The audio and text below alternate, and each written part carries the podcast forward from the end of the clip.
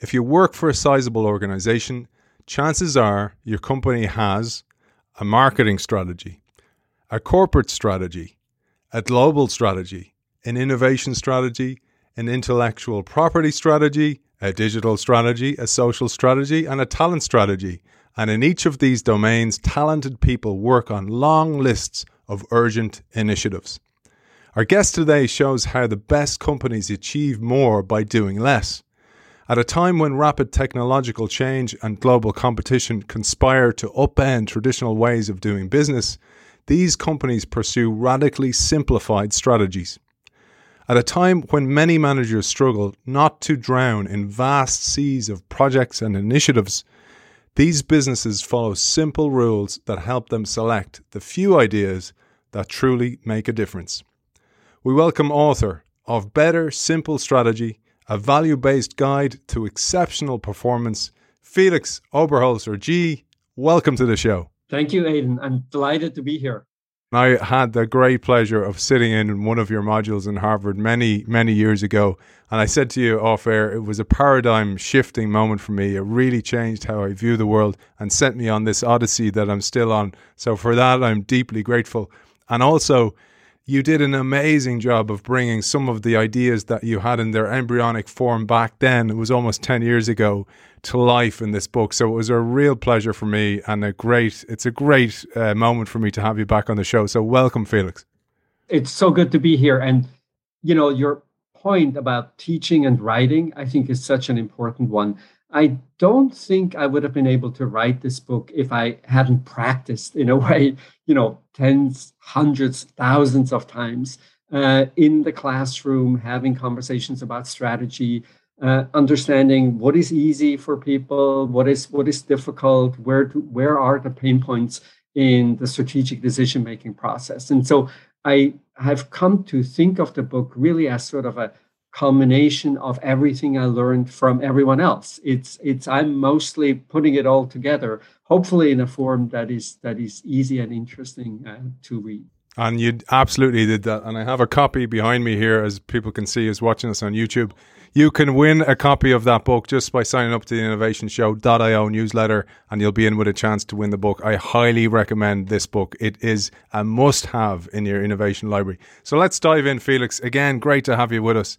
You pose some simple questions at the start of the book. For example, how can it be that so many companies their ranks filled with talented and highly engaged employees have so little to show for so much effort. We have the most educated workforce in human history and incredibly talented corporate leaders, but why does enduring success so often seem elusive? This is where you start this book and start us on this journey. This is literally the path that I took. I started looking at data of financial performance and you know, if you look at a successful set of companies, your first intuition is, oh, these are all household names. These are large companies. They've been around for a long time. Must be that they're all doing reasonably well. And one of my impressions, the reason why I thought that is, if I visit, comp- I visit many companies every year uh, to write cases, to do research, to help with strategic decision making, and I'm always impressed by just how much is going on in just about every organization. I mean, it's how you started us out, right? There's almost like these layers of strategy, like every new challenge that arises. Just think about what is happening now. Now we're rethinking supply chain strategy, we're thinking resilience, we're thinking hybrid office. And so we have all of these these activities and so you would think at least if you look at say the s&p 500 uh, you're looking at all these companies that are financially successful. And then a little bit, much to my surprise, you see there's dramatic differences. So if you take return on invested capital uh, as our benchmark for financial performance, you see everything from these superstar companies that have 30, 35, 40% return on invested capital over long periods of time. And then you see S&P 500 companies that have zero and you're asking like how can that be? Like it's not as though they're just sitting there not doing anything. How can it be that we get such big differences? And then a little more important a little more interesting like what do you do with that observation? Can you can you fi- figure out rules? Can you figure out how the very best companies achieve success while many others are trying really hard. It's not for lack of talent, it's not for lack of initiative, but somehow it doesn't amount to the kind of success that at least I would have expected. So you build on that then, and you tell us about this great concept. And again, I was introduced to this in its early stage. The, va- the basic intuition underlying value based strategy could not be simpler. Companies that achieve enduring financial success create substantial value for their customers, their employees, or their suppliers. The idea is best captured in what you propose, which is a simple graph which you call a value stick. By the way, I still have that value stick in my notes from that decade ago. I still use it all the time. So let's introduce this to our audience. Yes. So uh, as you point out, the the this, the idea is really straightforward, and it surprised me a little bit because when I looked at the super uh, successful companies, I expected them to do something really unusual, something really exceptional, something perhaps also very challenging. You know how we sometimes have this notion in order to be a strategic thinker, in order to set strategic direction for your organization, you have to have a lot of experience, you know, gray hair, wrinkles, all the rest of it. And then I was a little surprised that, well, actually, if you look at what these companies do, it's pretty straightforward. They create value for their customers and they create value for their employees and their suppliers. And now you want to be a little careful about what that actually means to create value. Um, value based strategy is a completely data driven exercise. So it's not about my sense, your sense, some anecdote. It's really like what can we learn from the data that the company has today?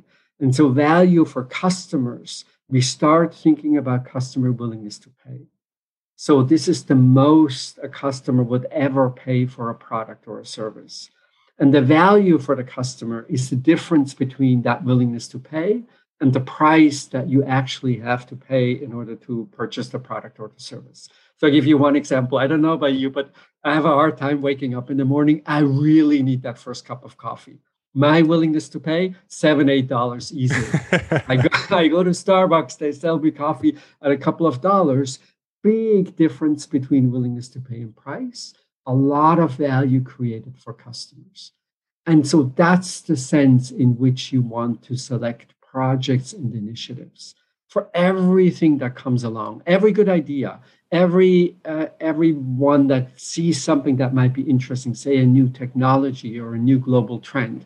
You'll always ask this one question: Does it increase willingness to pay for my customers? And if the answer is Probably not. Or if the answer is we're not quite sure, stay away. Don't do it. That is maybe the main the main realization that you get from looking at initiative level analyses of firm performance, where you see that yes, so many people do many things, but among those projects, among those initiatives, many of them don't actually increase willingness to pay. And if they don't increase willingness to pay, they don't really have a chance to further the financial performance of the company. So think of it almost as a lens or a filter. So all the great ideas that come along, you'll you'll measure, oh, how expensive is it to increase willingness to pay if we do it in this particular fashion? And if the data don't look promising, you don't do it. So as a result, the most successful companies, they end up doing fewer things. Much of the success comes from a few key opportunities to create value for customers. Yeah, and I, I, absolutely love the simplicity of it. I often think of it as like a North Star or a compass to measure am I actually building willingness to pay here? Think of all the technology that comes along. If you're trying to follow technology, that's like such a, oh my God, every day there's something new, there's something exciting, there's something that could possibly disrupt your organization, possibly disrupt your business. If you try to do all of these things, measure up in every which way that technology suggests might be important tomorrow, it's a hopeless, it's a hopeless task. If you have a real filter, if you say, oh, if blockchain doesn't increase willingness to pay for my customer, blockchain is just not something that I'm going to worry about. That I feel is actually liberating. It focuses the organization on the few things that actually make a difference. Let's bring it to life with a friend of yours, a colleague of yours, and a fellow author in, with the Harvard Business Press. Hubert Joly. He's a future guest on the show, by the way, with his fantastic new book. But let's bring the value stick to life with the example. He is also former CEO of Best Buy. He was there during a massive turnaround in the organization and he exemplified the value stick. Yeah, so this is maybe certainly the, one of the most significant turnarounds in the U.S. economy in the last uh, in the last decade or so. If you go back about ten years, everybody was convinced, including myself, that Best Buy would go out of business because many of its rivals, Circuit City and so on, had, had gone out of business. And it just seemed just about impossible to compete with Amazon. If you're an electronics retailer, like how do you how do you replicate the amazing job that Amazon has done? And so we looked at Best Buy, we thought brick and mortar, we thought old school, and we thought, oh my God, this is just you know a question of time until they go out of business. And so he takes on this job, and they go from losing about a billion dollars a quarter. Imagine that, like you're losing a billion dollars a quarter to today return on invested capital of probably 25% or so. It's just like an amazing success. And what's really important here is there are just a few ideas that really made all the difference. One of the ideas that really matter was provide faster shipping they reconceptualized how to think about their stores. Instead of building these big distribution centers, they started thinking of each of the store as a mini warehouse of sorts. And they started shipping from all the stores to all the customers because they have about a thousand stores or so. Stores are really close to customers. For the first time, they started beating Amazon at shipping times. And it turns out, I don't really know why this is, electronics uh, customers are super impatient. So if you ship faster, that is just a big advantage. And then it turns out many people actually, because the stores are so close, they pick up from the store. And while they're in the store, they buy additional merchandise. They might buy a warranty, which of course is great for the business also. It was this really interesting, super simple plan to increase willingness to pay by providing faster shipping times. And then we haven't spoken about the bottom of the value stick, the willingness to sell. Willingness to sell is probably not quite as intuitive as willingness to pay, but here's a good way to think about it. Uh, imagine a friend of yours who works at some other company, uh, and you would like her to join your organization. You're writing the offer letter and you're thinking about what's the minimum compensation that it will take to make her move from where she is right now to your company. That minimum compensation is her willingness to sell. It reflects how much money it will take to attract her. Uh, and of course, if the dream job, if, if the job is her dream job, then it will take less. So willingness to sell falls if the if the job is more attractive. If the job is, say, I don't know, physically dangerous, then of course it takes more money, and so willingness to sell goes up. So willingness to sell is a way to measure the attractiveness of jobs. And again, it's conceptually appealing because it's really data driven. And the same plays with suppliers, with vendors in the Best, Buy case. So imagine a negotiation between a vendor and Best Buy.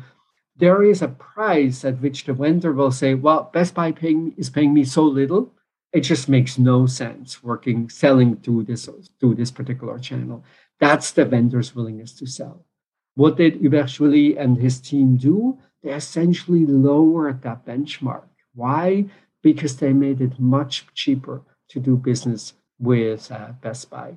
Really, a simple idea we're all familiar with is the store in a store concept. Instead of spending millions and millions of dollars the way Apple does, uh, building these really beautiful stores, they went to Sony, they went to Microsoft, they went to Samsung and say, well, you know, why don't you spend much less money and you actually have a store at a place that has lots of customers?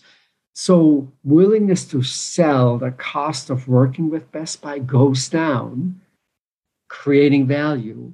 And that value is then being shared between the vendor, they have lower cost, and Best Buy, they get lower prices for the merchandise that they buy. And so it's really only two ideas, which I find quite fascinating how you go with two ideas from basically being hopeless to being one of the superstars now. willingness to pay as a result of faster shipping times, and then willingness to sell as a result of reducing your supplier's cost, the store in a store idea. Throughout the book, that is a common theme, and you hammer this one home. You take the principal idea that long term financial success reflects superior value creation. And we, you, throughout the book, you explore how firms in different industries and business contexts have applied this approach in practice.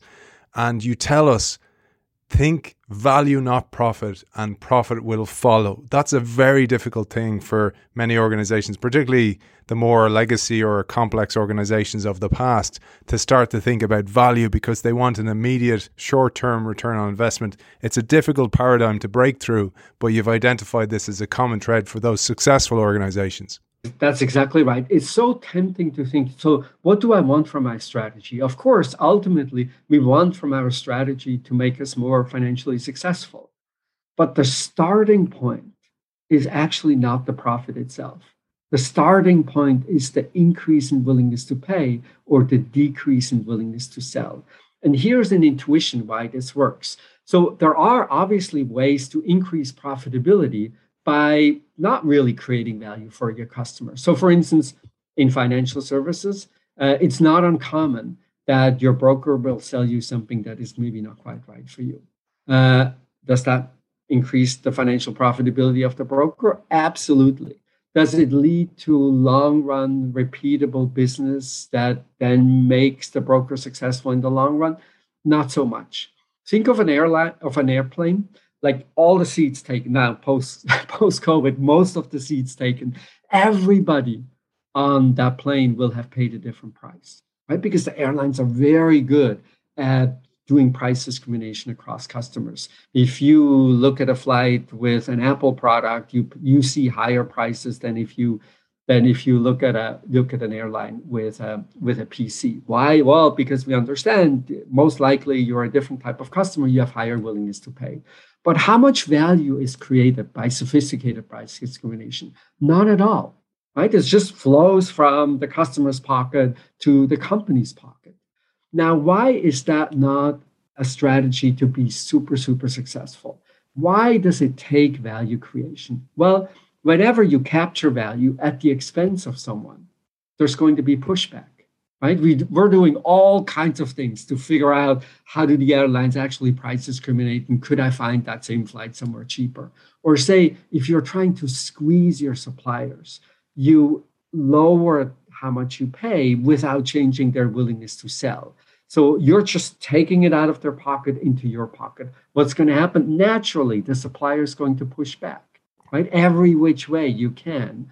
And so whenever you capture value, without creating value in the first place, there's this natural pushback. And as a result of that pushback, if you want to be in the league of really, really profitable companies, there's no way around value creation. If you create value for your customers, say you have just a better product, you can charge premium prices, and both the company and the customer is better off. Or if you lower the willingness to sell of your suppliers, if you lower the willingness to sell of your employees, uh, there's more value on the table, which you can then share. So there's no pushback. And so the reason why value creation is really first and profit will follow. And as you point out, that's really a question of mindset. In the end, for every transaction, I want to say, is this just about swaying a customer to buy, or am I really making this person better off? And if the answer is you're really making that person or that firm better off, then you're in the value creation business and you'll be more successful financially. We're going to come to some great examples you give, particularly Apple example that you give so excellently in the book.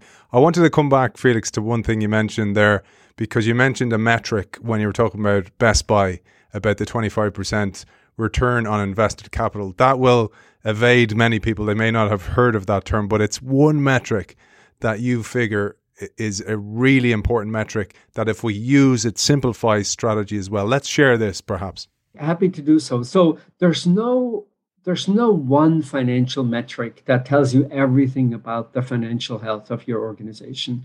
But I personally really like return on invested capital because it essentially asks if you take the capital from your investors, So, you know, perhaps it's a family, perhaps you're a publicly traded company. You're taking that capital and then you generate operating income out of that capital. What's that return? And that's really a great benchmark because it inoculates you against some of the really simple mistakes that company that companies often make, thinking bigger is better, for instance. Well, if bigger takes more resources, and so I'm asking, like, how much do you make out of resources? Maybe bigger is not, maybe bigger is not better. Maybe growth is not right for you. So return on invested capital uh, essentially asks, I want to see the capital that you're working with. Like, how much do you get out of it? And the natural benchmark is, of course, the cost of capital. How much, what are the expectations of the investors of their return? And say, large US companies, the cost of capital is probably anywhere between 7 and 10, 11% or so. So that becomes your natural benchmark. You have to have a return on invested capital that exceeds the cost of capital. Only then are you truly in a value creation mode. One thing that dawned on me reading the book is I worked in in the media industry, for example, and it was a it was a melting iceberg of an industry that was just getting smaller and smaller, smaller, more fragmented, etc. So it was difficult to have wins. But one thing that I found in any industry like that is that most executives will blame the external environment but not change how they do business themselves. And you tell us it's all too easy to conclude that external conditions limit your potential. In every country you've studied, the data suggest that companies that can companies can earn exceptional returns even in the most challenging business environments. And you go on to say while some industries are blessed with high average returns, others are less so. For example, the US insurance industry, where returns are close to zero. I'd love if you took us through this because this is a great example of how you can, like the airline prices, manipulate value for your customer. So this goes back uh, to some, I think, traditional strategic advice that you should be very careful about the business segment that you compete in. Uh, everybody will have heard uh, where to play, how to win, that kind of formula to success. And it suggests that where you play is actually super, super important. And it comes from the observation, of course, that different industries have different tendency to be profitable. So some industries, you mentioned that insurance in the United States tend to be tough industries. Uh, other industries have greater greater profit potential. And so the idea is if you pick a really great segment or if you pick a really great industry, you're basically set. And I find that that's inconsistent with the data. Uh, I find that actually the most variation is within industry. Pick like something like insurance, where the average insurance company, its return on invested capital is probably somewhat below the cost of capital. So they're destroying value on average. But I find companies that have 20, 25, 30% return on invested capital. And that is true for every industry, every business I ever looked at. One of the things that I really wanted to convey in the book is this sense of optimism. If you're if you sit here today and you listen to the show and you're thinking, well, what about my business? What's our potential to be much better, to perform much better than we do today? I want you to be wildly optimistic. And it's not just because I'm I tend I confess I tend to be an optimistic person, but it's not just me. It's like looking at the data and see in your industry, how much runway do you really have? And the answer for almost everyone, almost everywhere is, oh my God, you have amazing runway. I, I give you a little thought experiment. Let's say this is for the US economy. Let's say we rank companies from one, the very best, to 100, the very worst in terms of return on invested capital. Uh, and right now, at this moment in time, you're 50. You're exactly average. Uh, and say I improve your return on invested capital by just 10 ranks. I'm not making you a superstar firm. I'm just going, well, you were exactly average. Now you're ranked 40th. What's going to happen to your return? your return will increase by 20%. Isn't that amazing? And you haven't made that much. Pro- I mean, you're not among the elite. Uh, you know, you look at Apple and you think, "Oh my God, yeah, who can be like Apple?" Yeah, I understand. Not that's like super super tough, but just moving away, separating from from yourself from average, already has a dramatic impact on your profitability. And so when people ask, "Where's my best business opportunity?" What I always tend to emphasize is your best best best business opportunity is close to home. Don't look, don't look far afield. That's super hard to pull off in the first place. Lots of reasons why that doesn't work out on average. But also just looking at the runway that you have. I think just close by is where the best opportunities sit. You mentioned there Apple, Felix, and Apple is a great example that you mention in many aspects throughout the book. And we'll come to, for example, complements, frenemies, network effects, which you talk about so well. But I, I wanted to come back to this mantra that I took from the book think value, not profit. Because you tell us there's few better places to observe, observe this than at the entrance of an Apple store. Because Apple have uh, created and enjoy both ends of the value stick, benefiting from high willingness to pay and low willingness to sell. They are a great example of this. It's really interesting to think about, right? The moment you realize that value created for the customer is the difference between willingness to pay and price. Now, that opens up all kinds of opportunities for smart strategic decision making. You can go the Apple route and you can have enormous willingness to pay. People are just in love. They, they, you know, it's not just like an everyday product that you buy. Like you see, you see when you see when you see people leave the, the Apple store, like this big smile on their face. They already feel like they're a different person because they have now this new Apple gadget. And, you know, by all accounts, they just purchased an overpriced product. But it doesn't matter. Like the premium prices don't matter because willingness to pay is so much higher still. Now, the difference between willingness to pay and price being decisive means there's no big advantage to being the, in the premium position. So, say, take Hyundai cars. Uh, no one ever thought that Hyundai was like the best car in the marketplace. What have they done so exceptionally well? They have moderate prices and moderate willingness to pay, but a big difference still, right? So don't think the only pro like sometimes looking at companies like Apple, you can think, oh, it's really just a premium position that ends up being really, really successful. And it's not true. The position that ends up being successful is the position that creates a big difference between willingness to pay and price. If you can have quite low willingness to pay, if prices are far lower still, you're in business. You can compete effectively. And so the best strategists just always think in differences. And two types of differences matter. the first is What's my difference between willingness to pay and price? What's my difference between cost and willingness to sell? And then, of course, differences across companies. If you create an increase in willingness to pay that is the same as everybody else, if your value stick ends up looking like the value stick of everyone else, you don't really have an advantage. Sometimes I meet executives and say, well, you know, my industry is tough because customers are so price sensitive. It's like the moment I try to raise prices by a little bit, like just my margins are basically unchangeable because customers flip from one vendor to another. And I'm thinking, it's not really your customers, it's you. If your value stick looks exactly like everybody else's value stick, how on earth is the customer supposed to choose?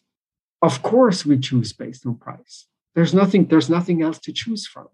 And so this ends up being sort of a pretty good gauge of how differentiated you are in the eyes of the customers. If prices loom really large, there's not much to choose from. If price is criterion number, I don't know, 25, oh my God, your value proposition is really differentiated.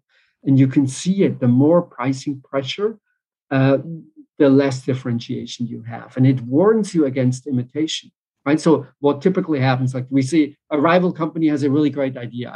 what do we all think? What do we all do? We think, oh, this is a really great idea. Let's also let's do the same thing. Let's copy. Let's imitate. No, let's not.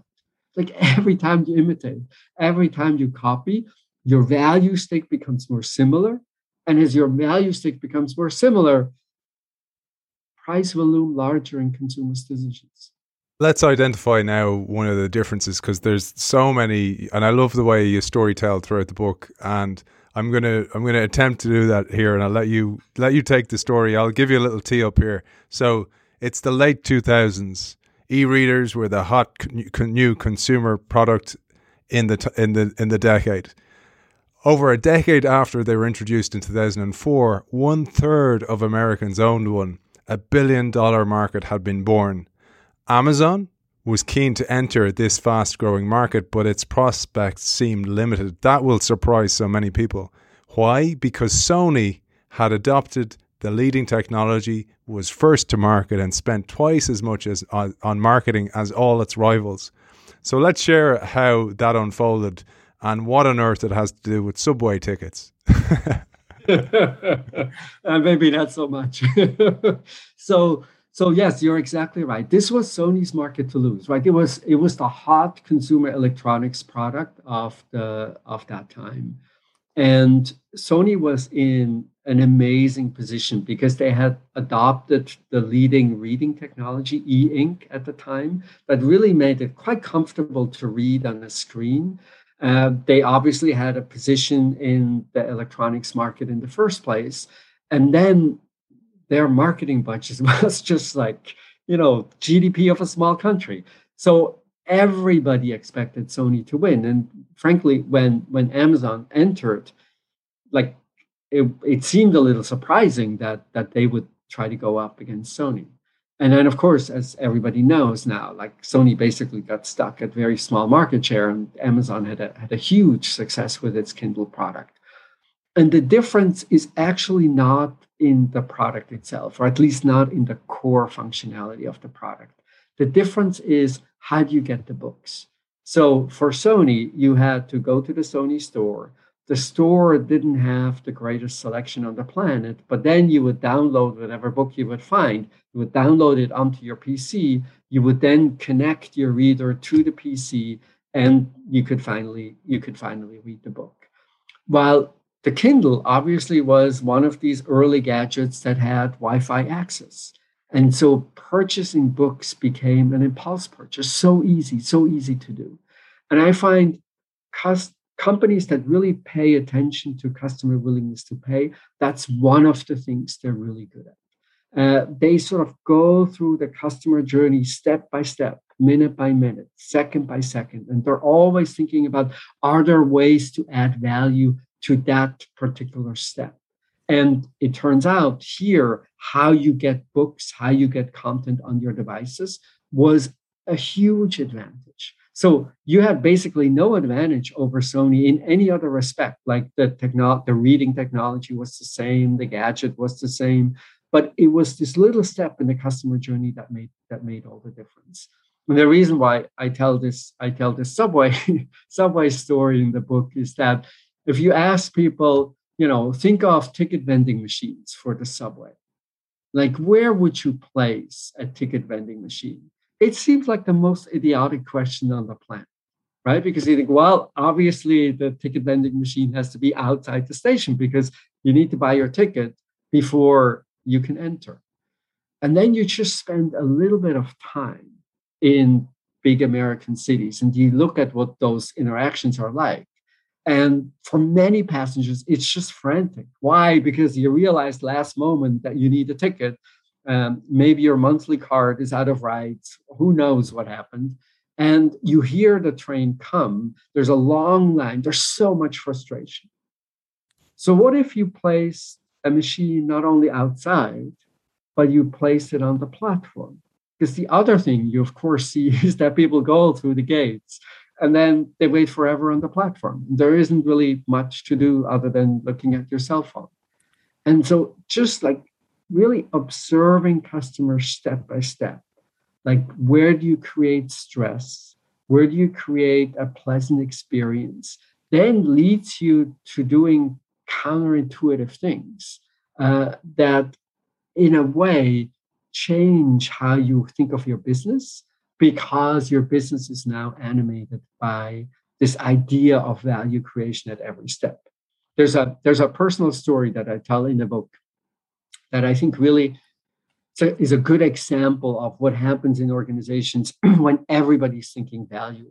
Uh, I have a friend in Los Angeles and I sent her flowers for her birthday. And then one year I forgot. I don't know exactly what happened, but you know, her birthday came and went and I didn't pay attention to it. And then a couple of days later, I noticed, uh, I was like, oh my God, her birthday. So I called this flower store in LA. I ordered my flowers. It's late in the afternoon. So the salesperson asks, uh, should we send the flowers today or is it good enough tomorrow morning? And I say, well, you know, it's a little embarrassing. Like I forgot my friend's birthday. It would be really great if you could send the flowers as quickly as possible. And she asks, should we take the blame? Should we say it was our fault that the flowers didn't get delivered? And, you know, I thought it was so interesting. And of course, I didn't want her to lie for me, but what really spoke to me was this is a person who's not in the business of selling flowers. This is a person in the business of thinking value for her customers, no matter what the circumstances. And that I found in the best companies that have really enormous financial success, driven by thinking about value for customers, thinking about value for employees all the time. That really, in a way, makes all the difference. And you can also see it, you'll see, like when Hubert comes on the show, he has all of these other stories. What else happened at Best Buy? And you're thinking, oh my God, how do you coordinate all of these activities? How do you actually make use of the fact that your employees have a million ideas also? And many of these ideas are just fantastic, but you need to make sure that you can bundle them. You can, need to make sure that they drive willingness to pay just along a few pain points that are relevant for the customers. And this is really how you create value if you if you instill this value orientation in everyone then you can actually decentralize decision making then you can let cascade your strategy throughout the organization because it's clear what i'm i'm not coming up with something that is a poor fit for all the other activities that we have at this point in time. I'm not coming up with an idea that doesn't really speak to customers because everybody's thinking value all the time. I love what you say felix. Like when you think about the the value stick as a as a compass for everybody in the organization to make decisions. They'll also know which suggestions to make and what ones to put into the suggestion box and what ones will actually stand a chance of making it to the top of the organization. And you know, we have this picture. Hubert Joly wrote the book, but he didn't come up with all those ideas. He listened to his people. He created the environment in which people could come forth with those ideas. I think that's really important to recognize. But I wanted to bring that to some other organization that many people won't know. An extremely strategic move that this organization made, made. Because here you talk about near consumers. And again, in the early 2000s, Meg Whitman, at the time CEO of eBay, was thrilled about her company's prospects in the burgeoning Chinese market. Many people don't know that. But Taobao had other plans here. And I think it, this is a great story where a strategic move not only intercepted that move, but actually became a, a huge growth engine for what became Alibaba success. The idea of near customers is that you will have some customer groups whose willingness to pay falls just shy of the current price. So they're not in the market when when you when you you know typically with the help of consulting firms you do these addressable market studies how big is the market really uh, these customers don't really show up because they're not consuming they're not in the market and the question is are there ways for you to lift willingness to pay maybe by just a bit so that these near customers customers who almost buy but don't quite so that these near customers would turn return into customers. And so, um, as you as you explained, uh, eBay really dominated e-commerce in China in the early days. Um, they had bought uh, EachNet, a Chinese startup, um, to HBS grads, uh, uh, and they have built a very successful business. eBay acquired them, and they looked poised to be basically dominant because uh, I talk in the book about these network effects. Uh, businesses that become more successful, the more customers they have. And e commerce is a great example. The more customers you have, the more vendors you will have, the more customers you get. And that's sort of a virtuous cycle that reinforces itself over time. And as a result, you look at everyone and you think, okay, so who's going to dominate e commerce in China? It'll be eBay. And then Jack Ma of Alibaba fame entered the market and they focused on these near customers. This was, you know, early days of the internet in China. Many people thought sort of interesting that I can buy things online, but really like, can I trust the can I trust the vendor? Uh, are you really going to send the products? Uh, are the products really what I expect them to be when I see them online, and so on and so on. So there were many people on the cusp of using the internet, uh, but not just quite comfortable. And they they created Taobao around a whole set of features and functionalities that were essentially destined to drive up willingness to pay just enough so that these near customers would turn into customers. Um, one, importantly, was Alipay, sort of an escrow service. If the vendor doesn't send you anything, you don't have to pay. One was a very sophisticated two sided rating system. One was simple things like you enter the website, and because you're new to the internet, you don't quite know what to expect. So they're building the website like a physical department store. It's literally what you know if you know department stores in China. You walk in, oh, there's the men's sections, there's the women's section, and it's exactly it elicits that same feeling. And so they do a million things to make near customers comfortable. And then guess what? It turns out the group of near customers is much bigger than the group of customers that eBay had. And these network effects that can fuel a business, they can also destroy a business right? Because then once your competitor has more customers, that virtuous cycle doesn't work for you, it works for your competitor. And so they built Taobao, the Tmall eventually that is really that is really possible, profitable right now. And and that's one of the really key engines of growth of the of the Alibaba group. Yeah, and I'm going to come back to network effects because it's core to your work and it's a great understanding. I got it from your course originally and I've brought it with me everywhere since. It helps, it's a set of lenses through which to look at businesses and which ones will win because there's often a big winner, as you say. And then if somebody uh, knocks you off your throne, you're in danger as well to understand that. But uh, one of the many lessons I gleaned from your module in Harvard was understanding and winning with complements. I loved the brilliant story. I wondered where I got it from. I hadn't actually taken it down in my notes, but I loved the story of the Michelin Guide. I use this all the time. And what I didn't know was the amazing story and the increasing of willingness to pay, the story of Harkins as well. I'd love if you'd tell these. So, a complement is a product or a service, so something different from your core product that increases willingness to pay. So, razor, razor blade, coffee machines and capsules, printers and cartridges, lots and lots of examples. And it's really easy to underestimate the value of complements because when complements exist, we often take them for granted, right? We're not really we're not really thinking about them all that much. So take cars as cars as an example. So if I ask you, Aidan, like what's your willingness to pay for a specific car? I don't know, 20,000, 30, maybe expensive taste, I don't know, $50,000 for a car. And then think cars without complements.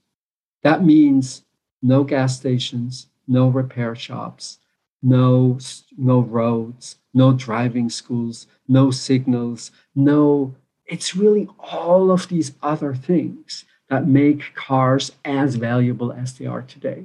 And so, one of the key issues in identifying complements is just to have the right idea. What else needs to be in place to strengthen the willingness to pay of my customers? And so, Harkins is a is a movie theater chain uh, out in the western part of the United States. And uh, they look at their data and they notice that young people go to the movies and they grow a little older, they still go to the movies, they get married, they go to the movies, and then a little while later they stop. What's the issue? Babysitting services.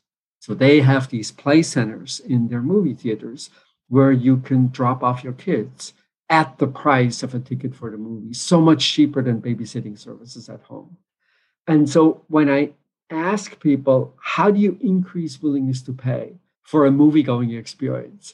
What I typically get, for some reason, the, the first suggestion is always better seats. I don't know. People are really unhappy with the seats. I, I use this, by the way, with my kids, and my son is only 10. He said better seats. Better seats. Everybody always says better yeah. seats. So that's like, if anyone is listening from the movie theater business, that's like a real opportunity. And then, of course, better sound system, better projection, all these kinds of things. So when you think about ways to increase willingness to pay, mostly you think about the product itself, right? You think about what can I make better in a movie theater.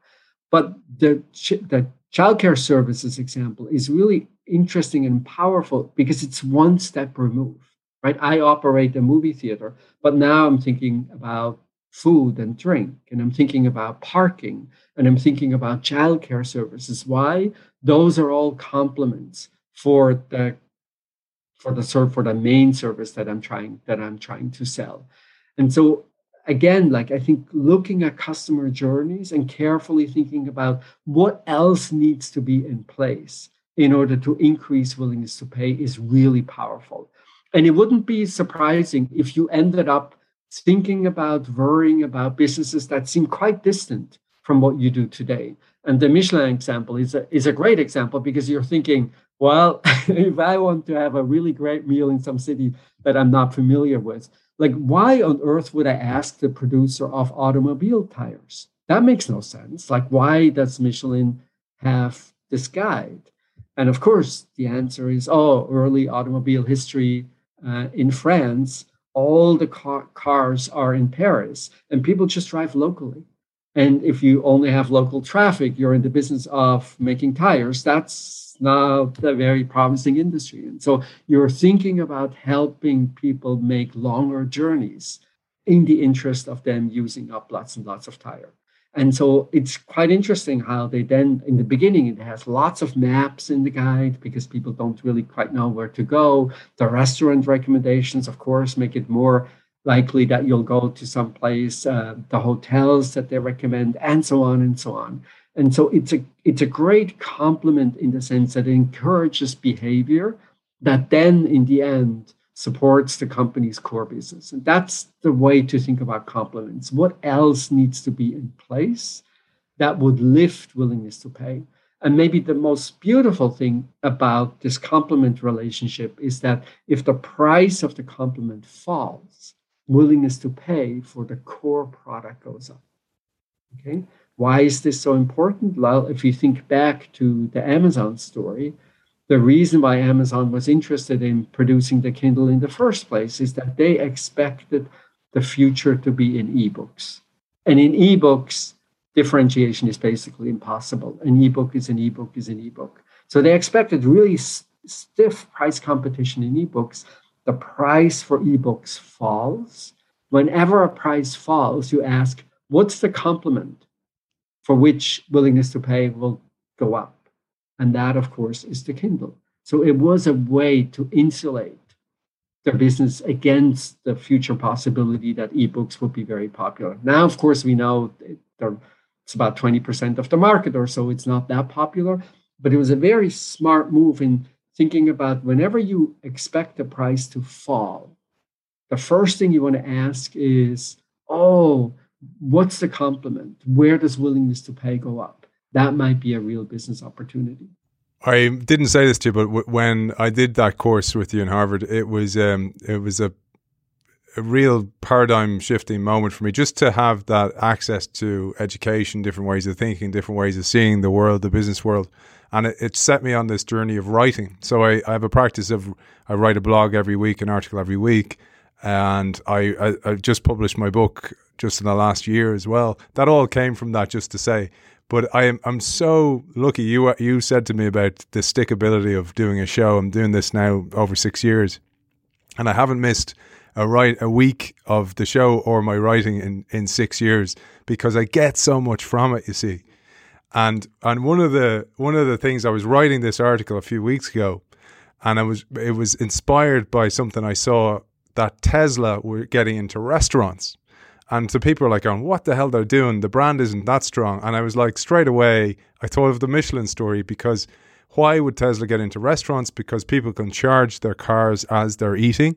Because if they increase the openness and the desirability of electric cars, then they have more people will buy electric cars. Now, as you say in the book, sometimes somebody will open their technology or open source their software so that all all boats rise with a rising tide. So because they want the whole industry to win, because then they can have a bigger portion of a bigger industry. And I think that's an important aspect as well, because a lot of people will think in closed aspects, but when you start to think more open, particularly with the internet, you can win big as a result. The key challenge is really are you trying to support the industry as a whole?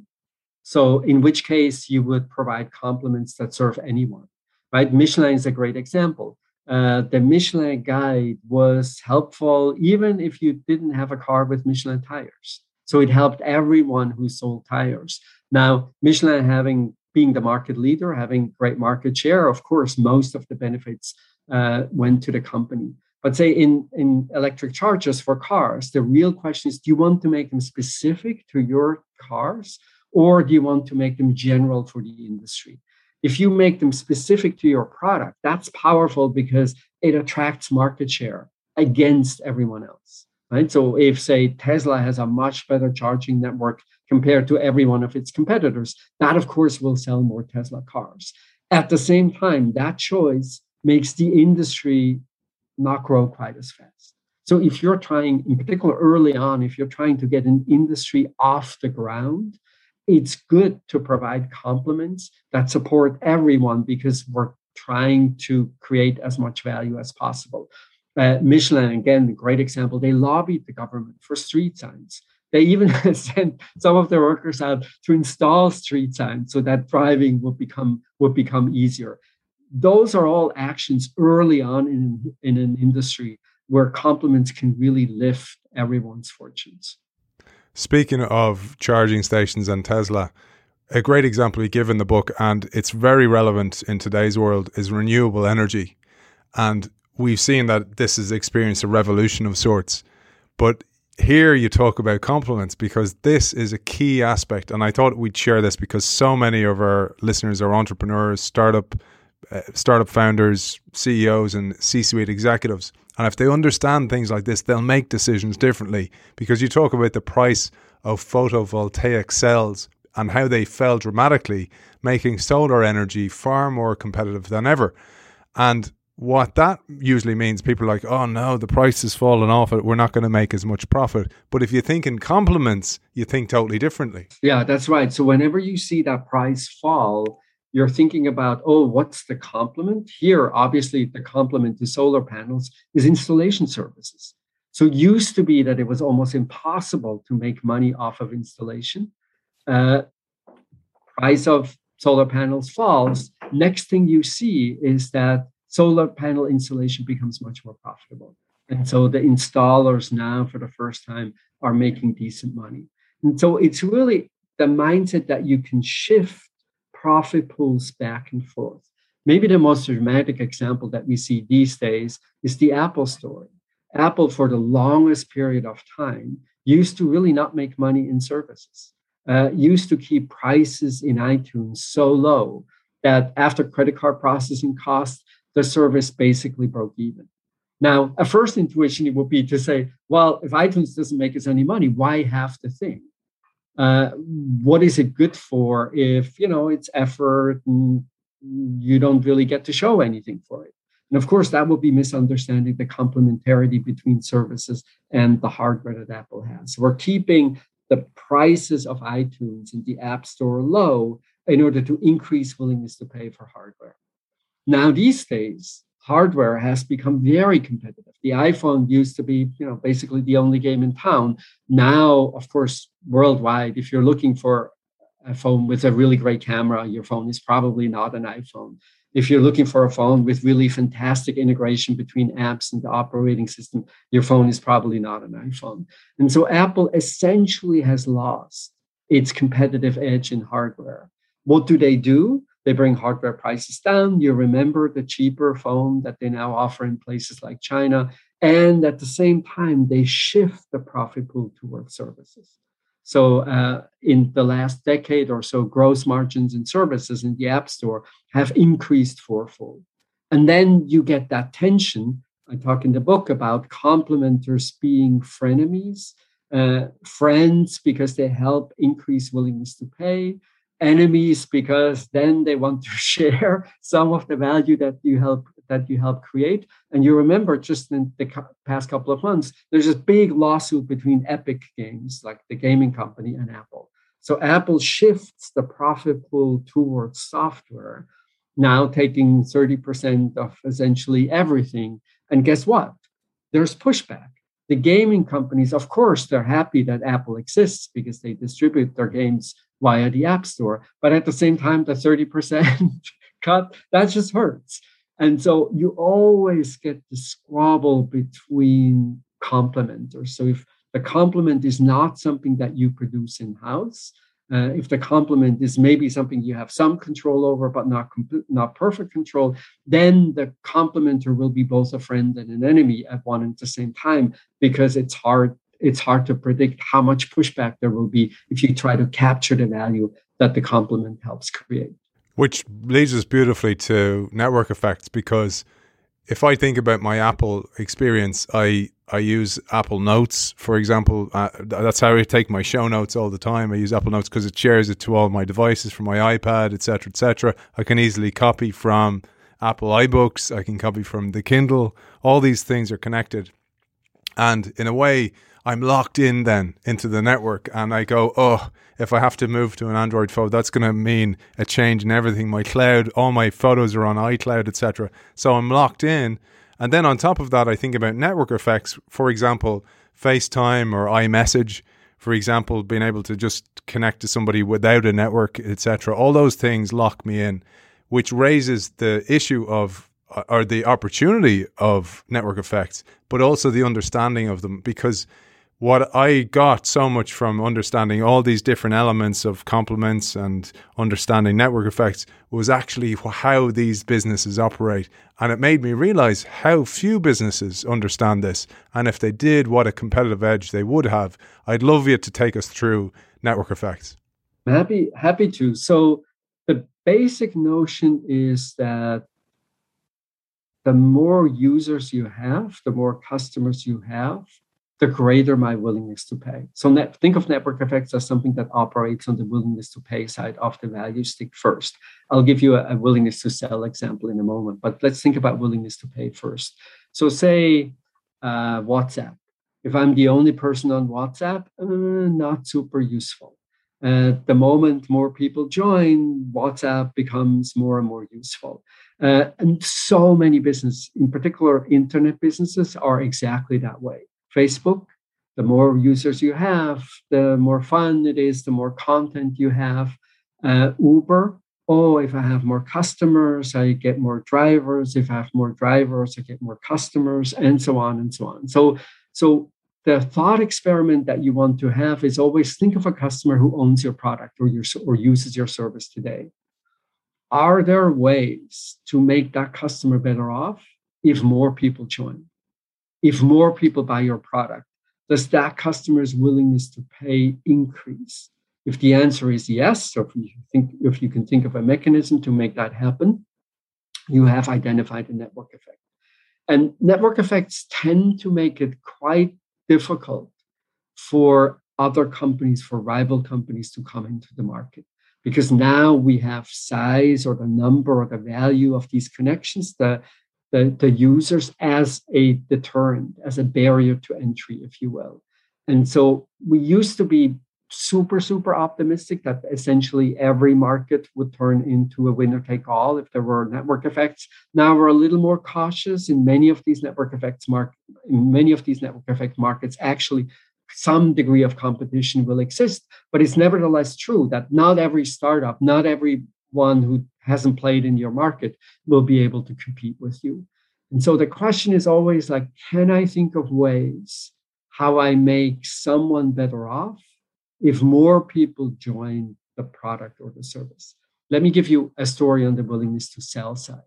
Uh, we haven't really spoken that much about willingness to sell, so that's a that's a good that's a good opportunity also. So remember, willingness to sell for employees has to do with how attractive are these jobs, and if I make a job more attractive, that will lower willingness to sell, making people better off.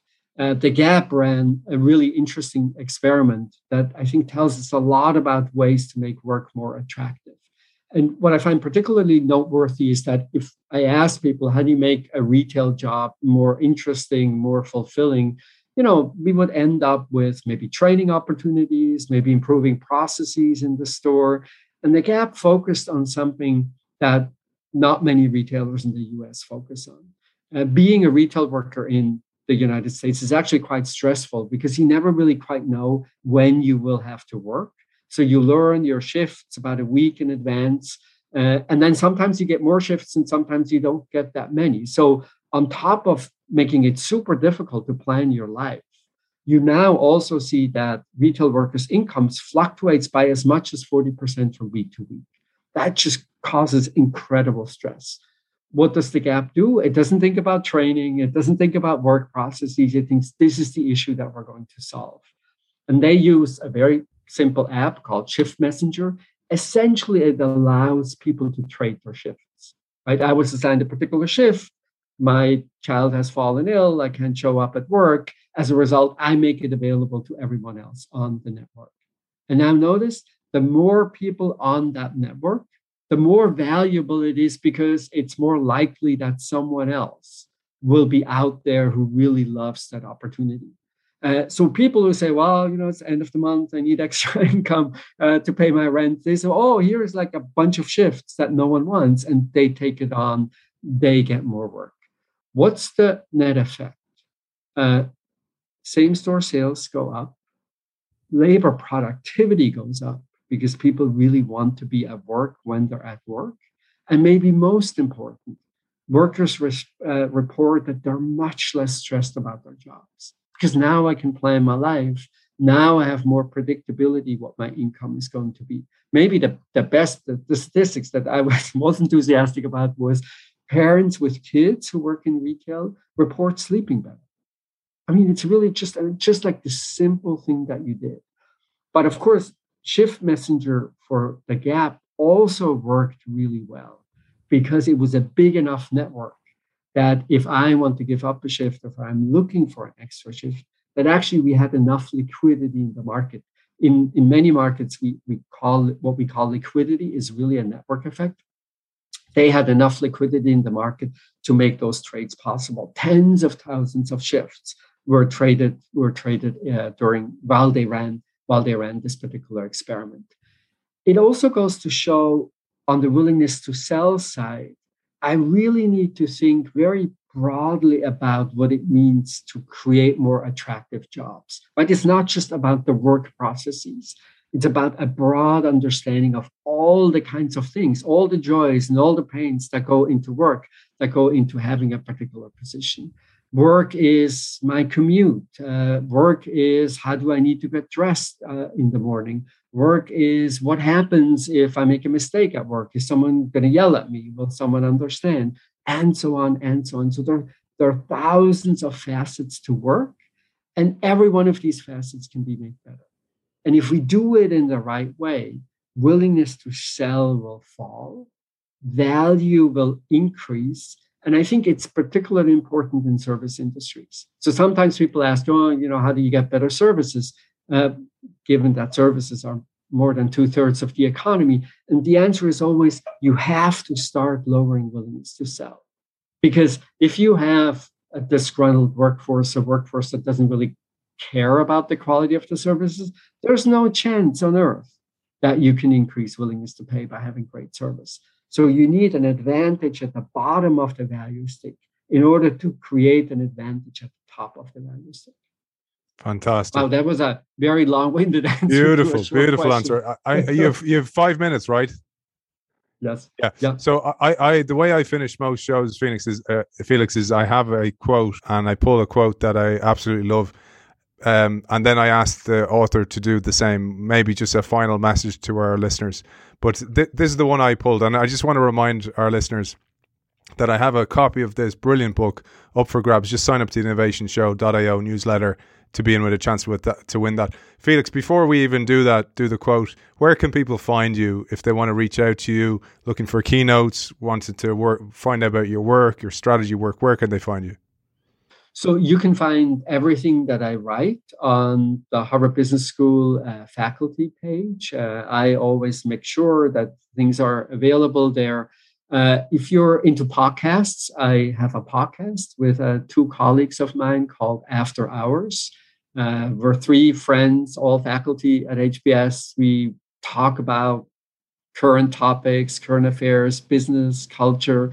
Uh, that I think is a good way. And then I'm active on LinkedIn. So if you're a social media person, uh, you will find me on LinkedIn for sure.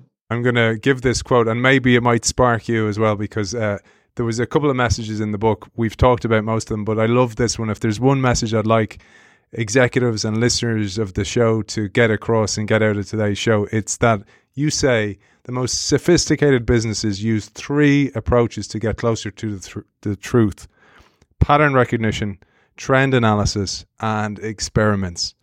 While no one knows the, tra- the, trajectory of technology, understanding how the cost of developing complements can elevate or diminish the importance of network effects it's a critical skill that every strategist needs in their toolbox. I just wanted to pull that because it, it brings together a few of these skills that you talk about and articulate so brilliantly in the book.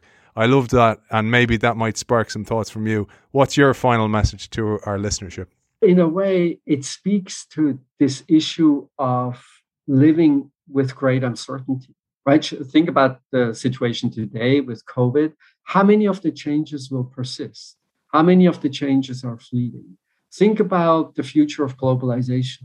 We used to be so sure that we would live in a more integrated world, in a more global world. Now, not so clear. Maybe yes, maybe no. Uh, think of the political divisions. Uh, we used to be so sure that liberal democracy was the future. Now, in lots of places, uh, who knows exactly? And so given the great uncertainty, I think what becomes important, all important in a sense, is having a lens to read the shifts in the landscape. What matters to your business? What is not so important? What should you focus on? There is no chance you can follow everything. There is no chance you can get predictions right time after time after time what the future will look like. And so having a lens that will tell you these are the important kinds of developments to look at. These are elements that, you know, they may change the world, but they don't change willingness to pay or willingness to sell in my business. All of that I can set aside. Focus on a few things. Focus on value creation, and you'll be more successful in the long run. Author of Better, Simpler Strategy, a value based guide to exceptional performance, Felix Oberholzer-Gee Thank you for joining us. Thank you for having me, Aidan. This was this was uh, great fun.